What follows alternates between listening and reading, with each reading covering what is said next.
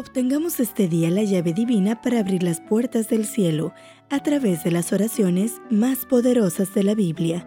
Reflexiones escritas por el autor Ricardo Betancourt. Comenzamos. 27 de noviembre. Oración de Cornelio. Este vio claramente en una visión, como a la hora novena del día, que un ángel de Dios entraba donde él estaba y le decía, Cornelio, tus oraciones y tus limosnas han subido para memoria delante de Dios. Hechos 10, 3 y 4. ¿Tienes prejuicios? Es preferible una persona con contradicciones que una persona con prejuicios. Detrás de una guerra, además de intereses económicos, siempre hay un prejuicio racial, político o religioso. Para muchos, lo que llaman pensamiento no es más que un reordenamiento de sus prejuicios. El peor de los prejuicios es el prejuicio religioso. Solo la intervención directa de Dios puede ayudarnos a superar esa clase de prejuicio. Nuestro texto nos habla de la intervención sobrenatural de Dios en una época preñada de futuro. La historia de la humanidad parece moverse como un péndulo. Luego de un largo periodo de sueño, se despierta para librarse de las cadenas con las que los dirigentes políticos y religiosos la habían atado.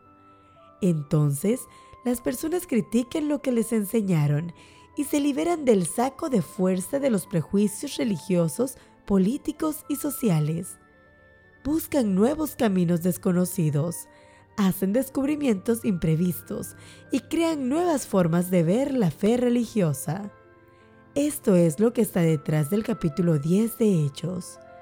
Aquí vemos la intervención sobrenatural de Dios para cambiar el rumbo de la historia. Dios pone su mano derecha sobre Cornelio y la izquierda sobre Pedro y procura reunir a ambos. La entrada de Pedro en la casa de Cornelio terminó la fase judía de la iglesia. Las palabras del ángel a Cornelio no son superfluas. Tus oraciones han subido delante de Dios.